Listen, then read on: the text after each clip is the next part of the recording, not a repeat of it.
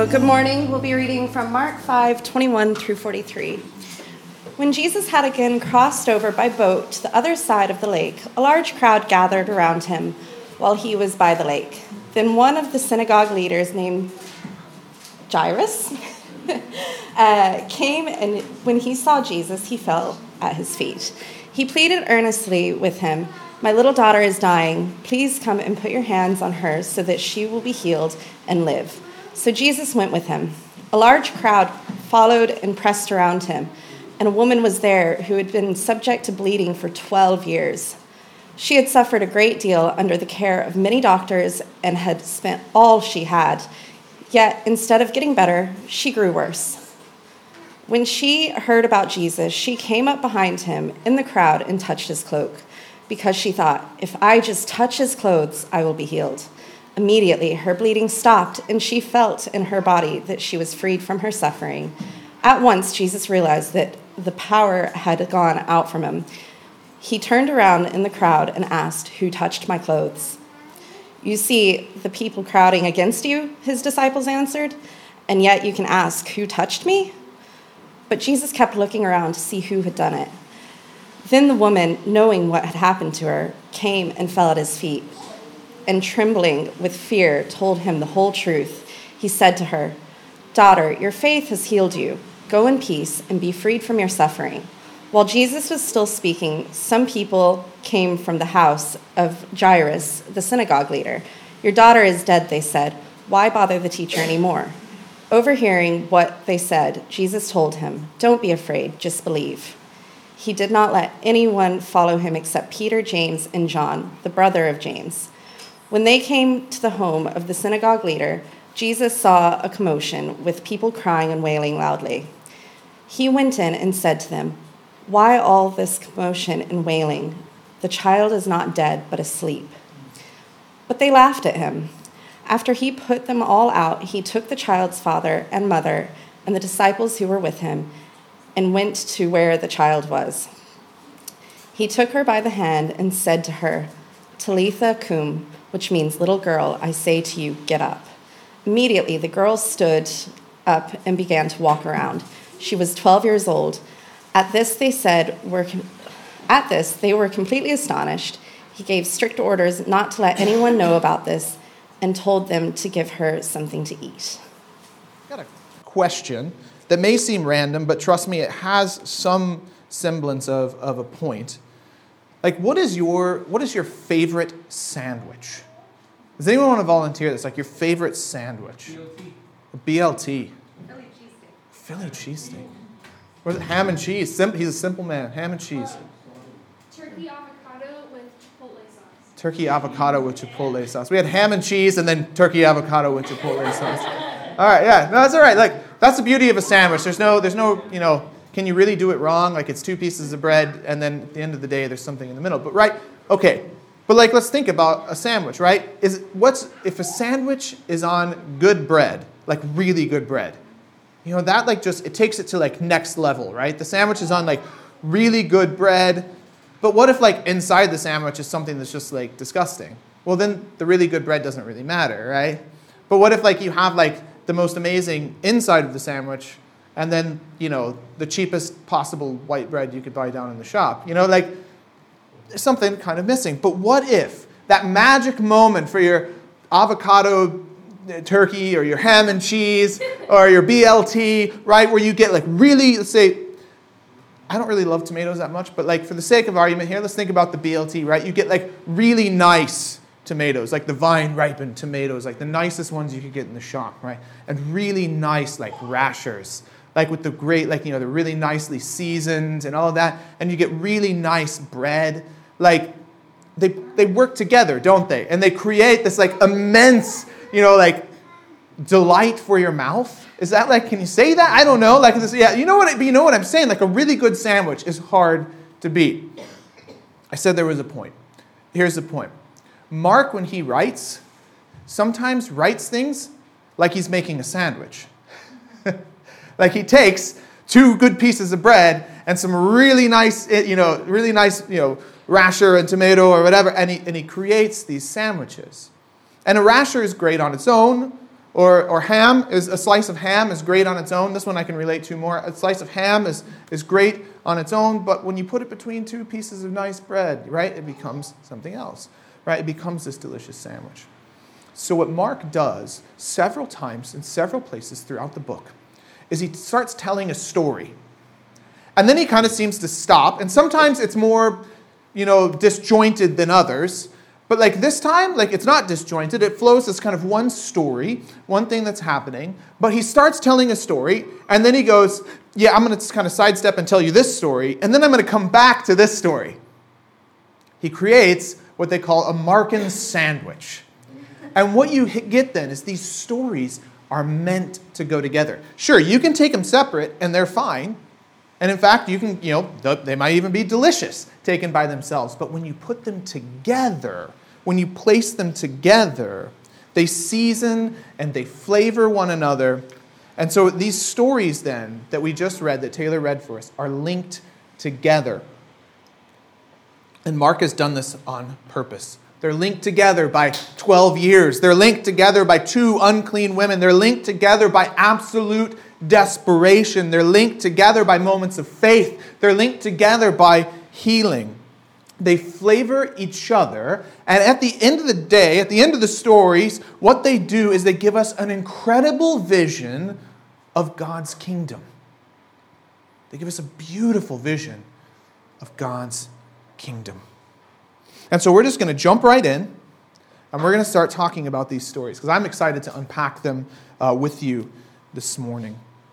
As we read uh, the story, we find this man Jairus, right? And then this woman, we don't get her name, we don't have any idea what her name is, but right, we find this woman, and both of them are in very, very desperate straits, right? You've got this man Jairus, his daughter, his 12 year old daughter, is dying.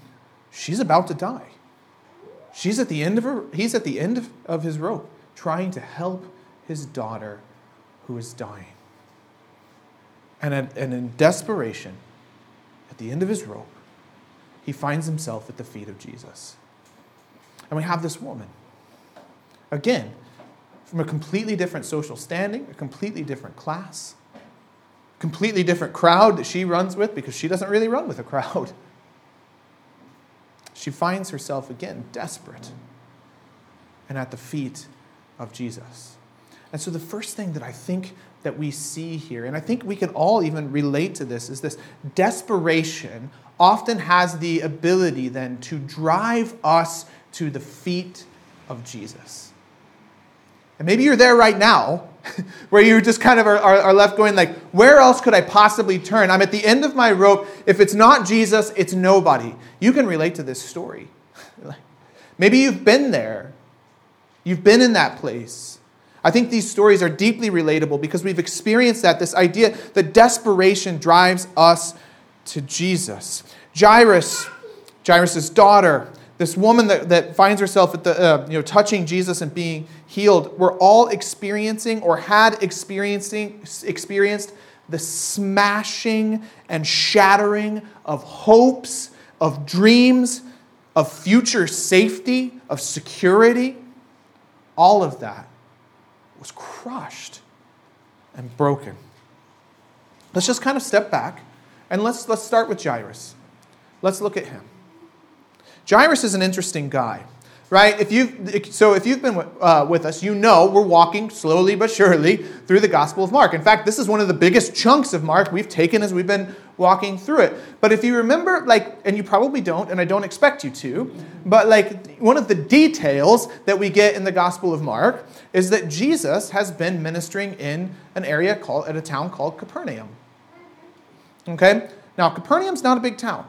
All right? It's a small seaside fishing village, and Jesus has been there ministering. Now, if you remember back a couple of stories ago in Mark chapter 3, what you find is that the religious leaders in Capernaum had gotten so mad at Jesus and so fed up with his teaching, so sick of everything he was doing, that they went to the Herodians, the, basically they went to the government officials who didn't like Jesus, and they said, hey, let's, let's kill him. All right? So this is where the religious leaders in the area of Capernaum are. They're at the point where they're so sick of Jesus, they're ready to kill him. Now, in comes Jairus, and what do we learn about Jairus? Then, this is verse 22, then a local leader of the, then a leader of the local synagogue, whose name was Jairus, arrived. Now, does that maybe help you to see how insane what Jairus is doing right now is? How desperate Jairus is. He's been in with the crowd that's like going, let's kill Jesus.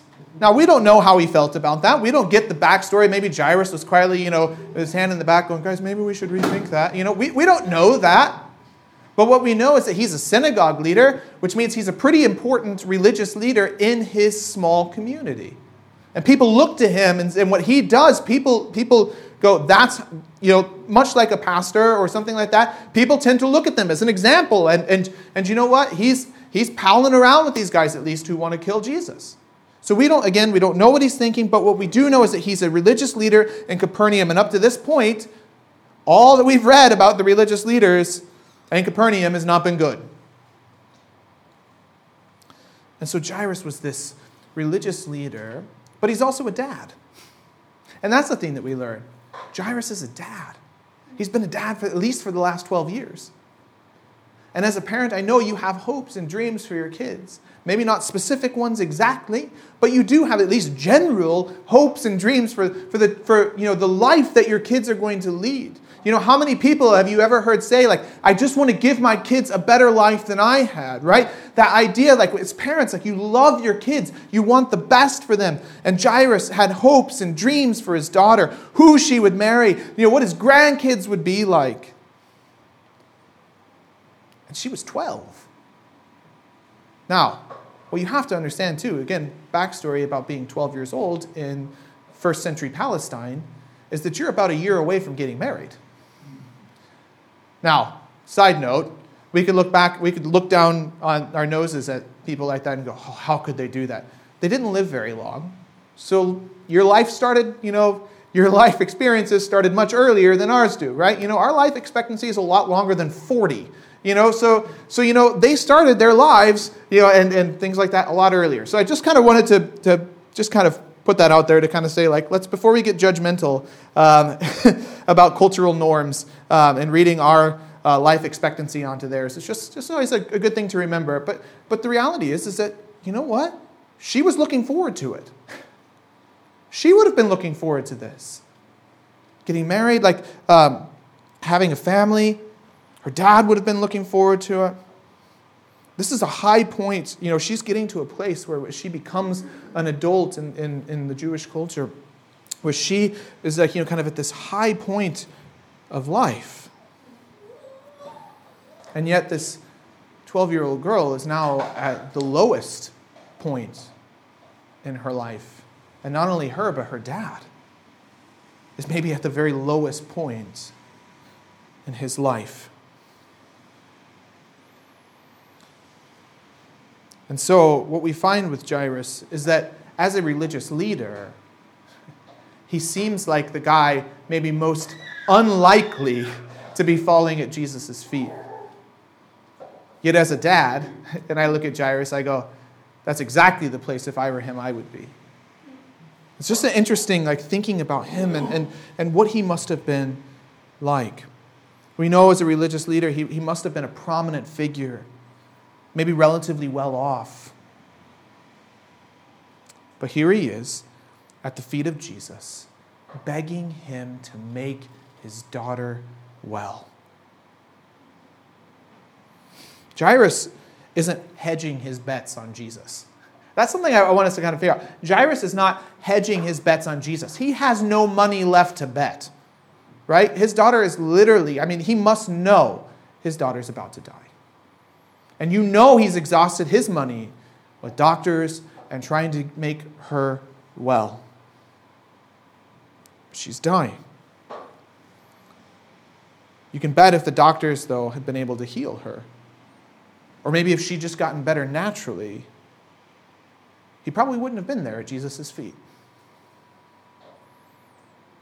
But desperation has the ability to drive us to Jesus.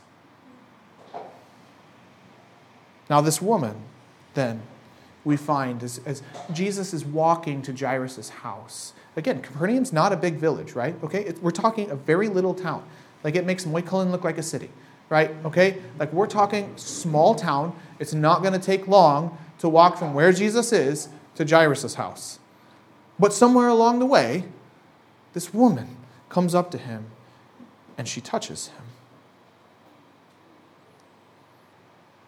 And this woman has, has an issue, right? And, and our Bibles tend to sometimes kind of soften. It says, you know, things like constant bleeding or things like this. I'm just going to, like, it's, it's a constant vaginal bleeding that she has. Now, we don't know whether it's like a perpetual period, whether it's some sort of hemorrhage. Like, it doesn't, it's not specific about that. But we do know what kind of bleeding it is. And this type of thing, people would have looked at as like a sign that, like, maybe that God was angry with you. But not only that, it would have made her unclean. Look, I have no context or insight into this, so I'm just going to leave it at like, this is the problem she had. I can't empathize. I don't understand. I don't pretend to. But probably half of us can probably empathize with her more about what this is like. She has tried for 12 years to get well. She's tried for 12 years to get well. Now, I find it interesting, and I think it is as you read the story, that she had been trying for 12 years to get well, and Jairus' daughter was 12 years old. Now, some people have tried to make a big deal out of that, tried to make some connection. I think really the simple answer is Mark is trying to make sure we link the two stories together. I don't think there's some deep theological significance. Some people read into this and it just gets weird. I don't think we need to go there. I think we can just say Mark is a good author that, that first off, this is the reality. She's 12 years old and this lady suffered for 12 years. But I think also, too, Mark is mentioning those details to make sure we know to link the stories together. Side note there for you. But she's tried for 12 years to get well. Now, we don't know how old she is. It's very possible that this is something that happened when she reached puberty. And if that's the reality, then basically half of her life, she's had this condition. And what we can say is, most likely, nobody, no man has ever wanted to marry her. She's like, now, we're not going to dive into the cultural realities of, of first century Palestine too much. But just to say, carrying on the family name is a really important thing in first century Palestine. And it, it is a male dominated culture, patrilineal. We won't get into that. Patriarchy, patrilineal, what, what the difference is there. But, but suffice it to say, carrying on that name, carrying on a family name is really important. And, and again, even too, this woman is ritually unclean. She can't go worship at the temple. And so you can imagine she's not on the top of people's lists of who to marry. That's the sad reality. Now, there's also the possibility that this came on later in life. And, you know, Jesus argues with the disciple, or not the disciples, with the religious leaders at one point about divorce, right? They come to him about divorce. And they say, hey, Moses said we could write a certificate of divorce for whatever we wanted right? And Jesus then says, Yeah, it's because you guys are hard hearted jerks. Like, essentially, is what he says to him. But, like, let's just say that's the culture. That's how people view it. And you can bet then, if she gets this problem, what her husband is going to do. If he's in that culture, and you know what, there, there were kind people back then, loving people back then, but we could imagine probably what would happen. It doesn't seem like she's married. As he may have said, Here's your certificate of divorce. Thank you very much. I will be off. Either way, she's at the very bottom of society. She is the most vulnerable of vulnerable in Palestine. She is unceremonially unclean, which means nobody wants to be around her. She's probably not married, or it certainly doesn't seem like she's married, which means there is no safety net for her whatsoever. If anything happens, if somebody doesn't, you know, take pity on her and give her some food or something like that, she's going to die. That's the harsh reality that this woman is facing. She is miserable. She's broke. She's broken. She's unclean. She's poor and vulnerable. Now, I, I felt like it was really important that we talk just for a second about cleanliness because that's something we don't understand, right? I mean, how many of you guys make sure to live ritually clean? Like, I'm going to guess probably none of us, uh, right? Like, that we make the effort to make sure we are ritually clean according to the Old Testament. Like, I don't think we have to do that, right? That's not something Jesus says we need to keep up, right? I mean, if anything, it says in Mark that Jesus declared all foods clean and things like that, right? So here's what we have to understand just just I think it's really again really important to wrap our heads around this because when we start saying like oh she was unclean like we don't in our culture understand what that means right but if you go back to that book of the Bible that very few of us read on a regular basis Leviticus you actually learn and this is something I think is important those books sometimes we think that they're boring but they actually give us really important perspective on who God is what God is like and what God expects and one of the things about Leviticus that comes through over and over and over is that God is holy. Right? That God is, is something other than you, you and me. He is like he is something wholly, completely different. That God is perfect, that God is holy. And, and the problem that Leviticus is solving is how do those of us who are not perfect, how do those of us who are not sinless, how do those of us who don't always do the right thing, who sometimes make a mess of our lives, how do we come before a holy God? That's the problem Leviticus is trying is teaching us, you know, teaching the ancient Israelites how to solve. Right? And so you have these laws about like what makes you unclean. But here's the thing about being unclean. Unclean does not necessarily mean sinful. This woman is not having this problem because she is somehow a worse sinner than everyone else and God is punishing her. That is not what it means when it says she is unclean. What it means is she is not allowed. So, holiness, when you are unclean, ritually unclean, you were not allowed to go into the temple where God's presence most fully dwelt, right? It wasn't that God wasn't with his people always, but that the temple was a place where God especially, extra specially, his glory dwelt. And so people who were ritually unclean were not allowed to go into the temple. And the cleanliness laws had to do, for the most part, basically with life and with death. they dealt with when it came to ritual purity and like you know, you as a person, whether you were ritually clean or pure, it had to do with, for the most part, with things that dealt with life. So, birth, like, right, if you gave birth, you became unclean for a time. It's not like, oh, well, when a woman gives birth, now she's sinful. No. It's just like, it's one of these, like, and again, we could probably talk for minutes upon minutes about these sorts of things, um, or hours upon hours.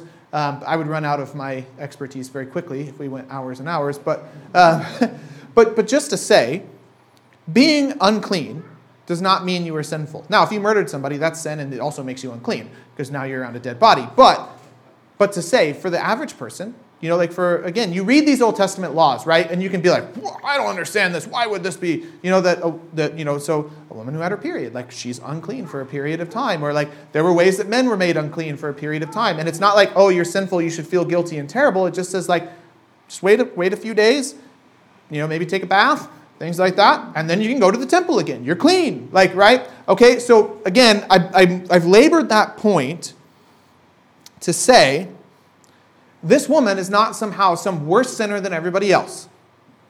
She's just, she's now perpetually unclean because she has this bleeding. And blood, uh, again, is connected with life and with death, which then, from the Levitical law, makes you unclean and unable then to enter in most fully where God dwells. Because holiness and uncleanliness do not meet, they cannot go together. It is dangerous when those two come together because God is so pure and holy. All right, so um, Gordon Wenham puts it this way Theology, and maybe I could have just read this and we could have been done, but theology, not hygiene, is the reason for the, un, the cleanliness laws. The unclean and the holy must not meet. Okay, and so in this, something can make you unclean. But this is going to be important for later. Objects cannot make you clean, they can only make you unclean. or people cannot make you clean, they can only make you unclean. Right? So if somebody touches a dead body and then touches you, you are now unclean. But somebody touches a dead body and I say, Well, I haven't, and I touch them, they're not made clean. Does that make sense? This is important. So things can make you unclean, but objects can't and people can't make you clean. All right? So that's just, that'll be important for later. Just put that in your back pocket. All right? So coming back to this woman, she's desperate. Everything she's tried has not worked. She's gone to the right doctors, she's, gone, she's exhausted all of her options, and like Jairus, she feels, where else can I go? Here's this guy, Jesus, and I've heard he can heal people. And so she does what she should not have done. She crowds into the group of people and she touches Jesus. She's unclean. She was supposed to stay away. She was supposed to announce she was there so that everybody could back up. But she sneaks up and she touches Jesus. Here she is at the feet of Jesus, touching his robe, pressing through the crowd with the faith that Jesus can make her well. Both of them, in their desperation, are driven to Jesus, believing that he can make them well. Jairus believes he can make his daughter well. The woman believes that Jesus can make her well. They're two very different people. And this, I think, is important to note. They're two very different people from very different worlds. Even though they're both Jews, they share almost nothing in common except that they were both so desperate they needed, they knew they needed Jesus. And it was one of the things some of the early church fathers, as I was reading, pointed this out. This is a picture of the church. It's people who know where else could I turn? Where else could I turn? And we come to Jesus in our desperation from all walks of life, and we unite under the power and the lordship of Jesus.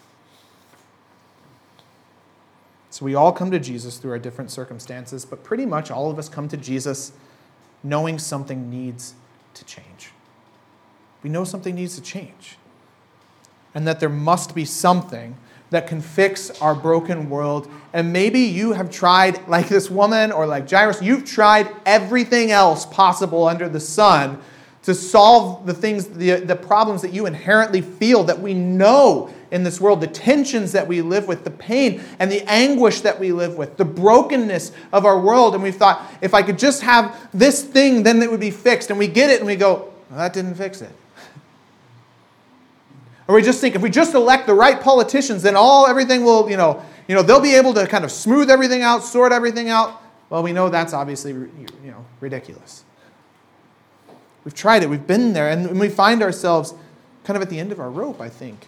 Even if like you're not going through a terrible circumstance, maybe even just cognitively, you find yourself at the end of your rope going, I've tried everything and it's not working. And so I just want to ask this question. What has brought you here? and what are you holding on to? What in your life brought you here? But also, I think, what are the things you're still holding on to, hoping, well, maybe this will help? Right? These guys are at the end of the rope. They've tried everything. They've got nothing left. But often we can still, you know, like most of us, even if we're poor, we can still afford to go, you know, retail therapy at least at Penneys, you know, or something. You know, like they're like we can still kind of cling to something in our in our Western world. What is it? Is there anything you're still clinging to? What has brought you to the feet of Jesus? Because neither Jairus or the woman come to Jesus, I don't think, in great faith they come to Jesus in desperate faith. They come to Jesus because they desperately need him, and they reach out trusting that he could do something. And we too probably have come to Jesus in a similar way. We reach out for Jesus like a falling man would a branch. And I think sometimes we think we need to have this great, enormous faith for God to accept us. And I think the reality that one of the things that this story teaches us is that that's not, that's not true. the little faith that we may have, we can come to Jesus with that, and it is enough. Like a man falling off the cliffs of Moher, right? You just picture you were up there taking a selfie of yourself and you lose your balance, right? You start to fall. And yet you see a branch just dangling. Do you, have to, do you have to have great faith in that branch? Or in desperation, do you just reach out and grab it and hope for the best? I mean, let's be honest. That's probably the way most of us come to Jesus. And that's okay. Because then we learn that that branch can hold us. We learn that that branch is, is what will save our lives, what will rescue us. We didn't know necessarily at first whether for sure it will hold us, but then we find that it will. And so, once we've done that, I think we have to ask the question then what's next? Once I figured out the branch can hold me, like what, what's next, right? Is that all we needed Jesus for? Or is Jesus more than just some sort of branch or magic healer? Because honestly, this lady that comes to Jesus, most people think he, she's probably looking at him more like a magic healer. Right? And so if she can just touch the hem of his garment, then all of a sudden magically she'll be healed. Right? But she has enough faith to go, he can heal me. And then her issues, I think, get corrected. you know, like, like she comes to Jesus with what faith that she has. And, and so I think it's important that we ask this question What do we need Jesus for? Is it just to heal us of our problem? Is that it? Is it just, you know what, like, I've got this issue, I just want Jesus to deal with that. And once he deals with that, fine, great. You know, like, is that it? Like, I just need to solve this one problem, and then, you know, Jesus, if you can just fix this for me, that'd be great. Or is this story about something bigger than just Jesus healing somebody of a sickness? If I'm asking this question, you probably know the answer, uh, or at least what I think. What if Jesus actually offers something much better than just fixing our problems in the right here, right now? What if this story isn't about if I just have enough faith and I come to Jesus, then he'll heal me of my disease? Sometimes I think we can get like we can take stories like this and go in a really unhealthy direction with them.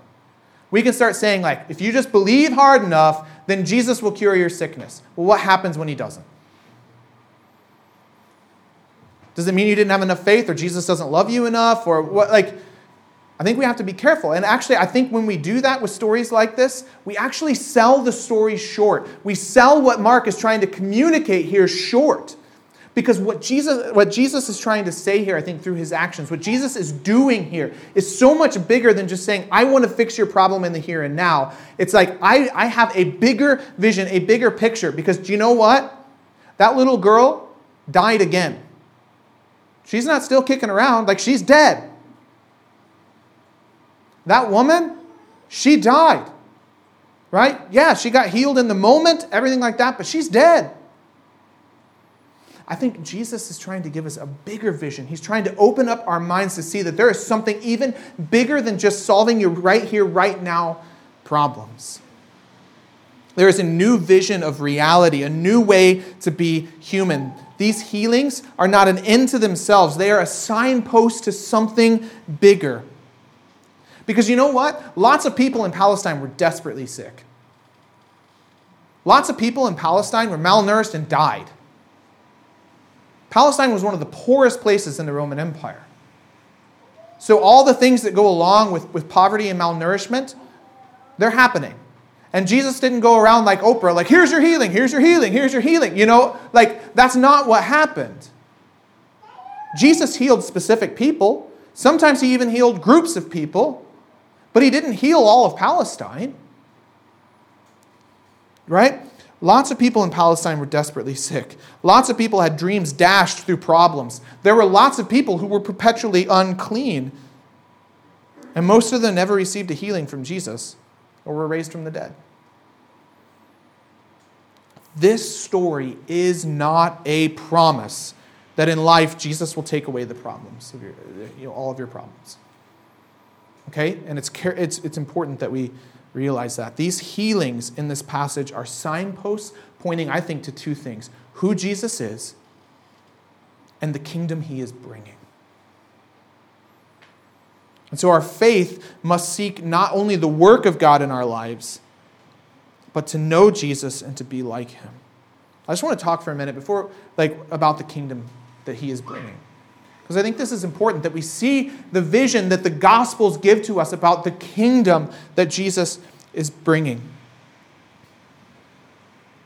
The goal of the kingdom, I think, one of the main goals of the kingdom is a world where everyone knows Jesus, where everyone is like him, and everyone gets to do what he does. This is a world where everything has been set right. It's a world where, where evil is fully de- defeated and perfect peace reigns. This is what we see in Genesis 1 and 2 at the beginning of the Bible, right? Everything is in right relationship with each other. There's nothing wrong. There is no evil in the world. All is at peace or shalom. And then very quickly, Genesis chapter 3, you know, all the way through Revelation, we see what happens when people go their own way, when they move east of Eden, or when, you know, like all of that. Um, it's just, it's, it's mess after mess, right? And Jesus came and began to undo that mess.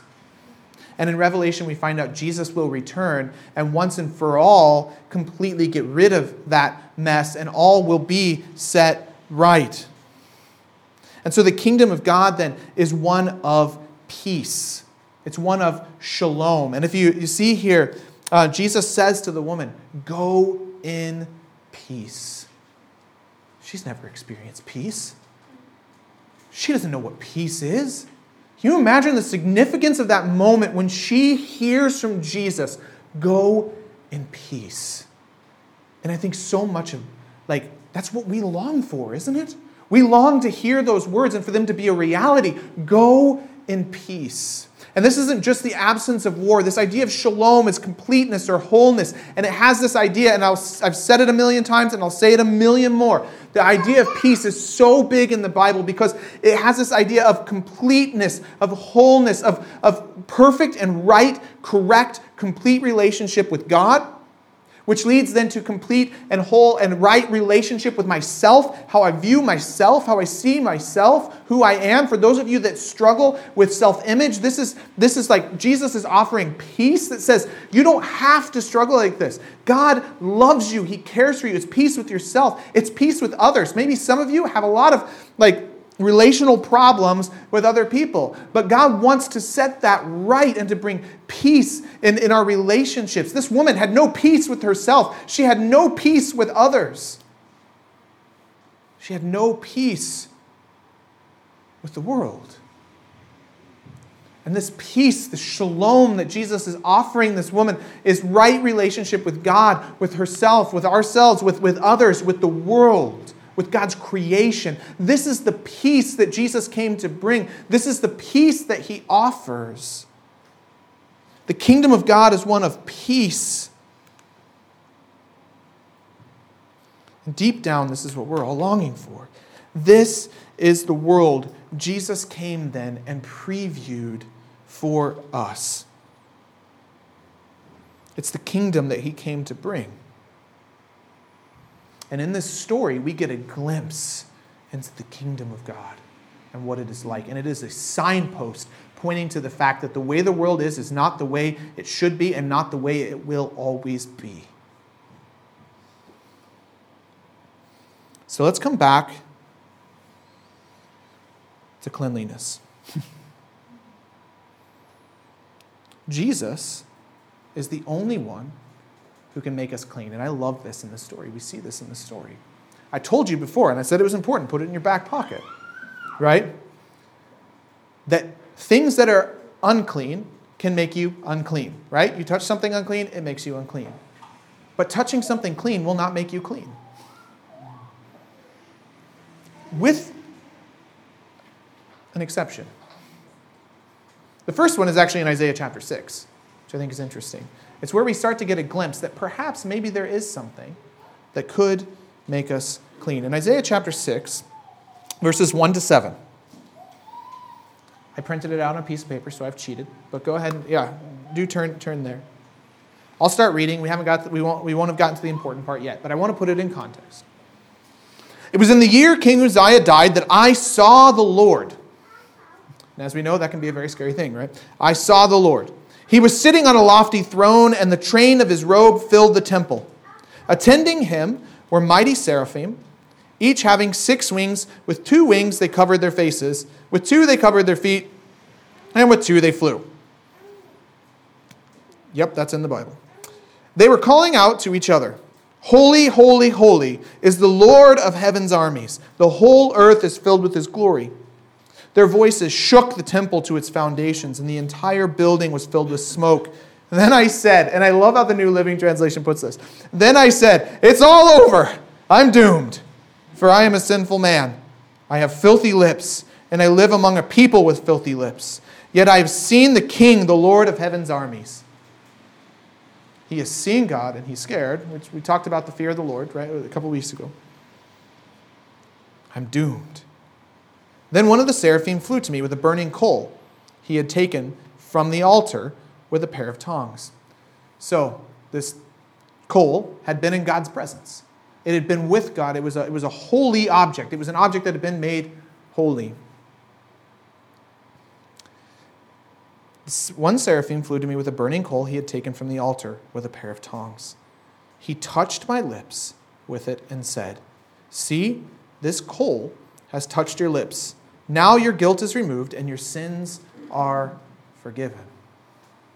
Something clean has now made Isaiah clean. He can stand before God's presence. This is unique. This is new. This doesn't happen we come to the story of Jesus.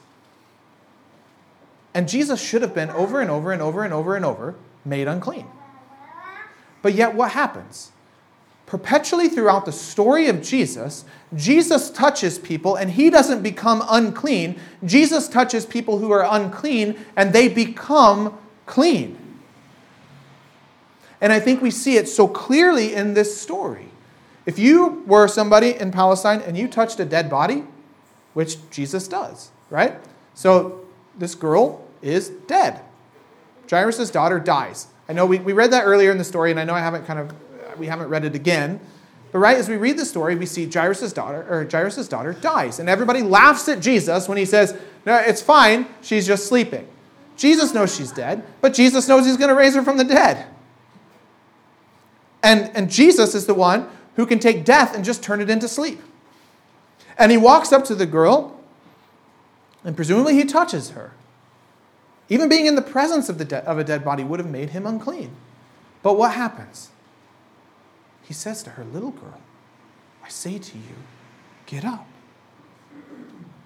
And what was unclean becomes clean. What was dead becomes alive. Jesus makes clean the unclean. Jesus brings life out of death and with this woman who was unclean, she is now clean.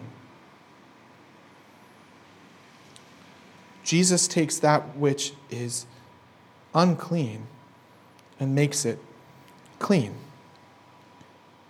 Faith in Christ makes us clean and gives us peace. Jesus should have been made unclean by all the pure impurity he's touching on a regular basis but rather he makes those things, those people, clean. Jesus becomes the embodiment of God's holiness. And on the cross, we see that Jesus defeats the kingdoms of darkness, the ones who are responsible for sin and death and sickness. That's what the kingdoms of this world bring. That's, that's the story of, of, of the kingdoms of this world death and destruction and disease and pain. And Jesus defeats them on the cross. And we can trust Jesus in his victory. We can live in the kingdom of Christ now and look forward to the future when Jesus comes in his fullness. Now, as we close, what I want to do is I want to come back to that phrase, Talitha Kum. Which, well done, Taylor. You said it perfectly. Well done. Um, Okay, well, yeah. Anyway, Tilethakum. This is a really, really cool phrase, right? So, so my Bible, I've got the NLT here in front of me. It translates that little girl, get up. This gets translated different ways. But here's, what, here's the important thing to know about that phrase it's a phrase of endearment. It's not just like, hey, you girl, get up. If Jesus were, were you know, in my house or something like that, you know, and like things like, it might be like, sweetheart, it's time to get up. It's gentleness, it's endearing. Sweetheart, it's time to get up. And he reaches into death and brings life. Jesus is calling you and me out of sleep. He's calling you and me out of death and into life. He's taking our uncleanliness, our sin and our guilt and our shame, and, and He carries it. He is making us clean. Jesus makes us clean. He brings us into new life. And we're going to take communion here in a few minutes. Tiffany's going to come up and, and, and sing a song, and, and then after that, um, Luke's going to walk us through uh, communion. But I, as I was just thinking about this, I was thinking about how at communion we are invited to wake up and to eat, right? Jesus says to this girl, like, it's time to get up. And then he says, hey, give her something to eat.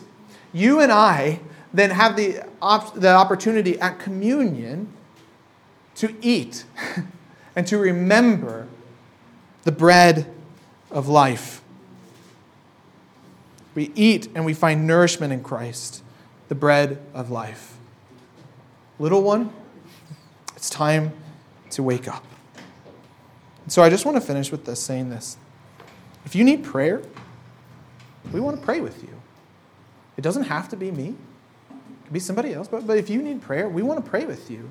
And hey, look, I'll be up over here and I'm, I'm happy to pray with you if you need somebody to pray with. If you need to give your life to Christ, look, we want to help you with that too. We're happy to do it. If you want to be like, what's the next step in, in, in becoming more like Jesus, experiencing the peace of Jesus, look, we want to help you with that. That's what we're here for as a community of, of people who gather around the person and the work of Jesus and follow Jesus. And so I just want to encourage you to take that next step to say, what does it look like for me to reach out to Jesus, to see him as the one, my only hope, and to find life? So with that said, I'm just I'm going to pray for us. Uh, and then again, Tiffany's going to going to sing the goodness of God, uh, and we can sing along with her. Uh, so let's pray. Heavenly Father.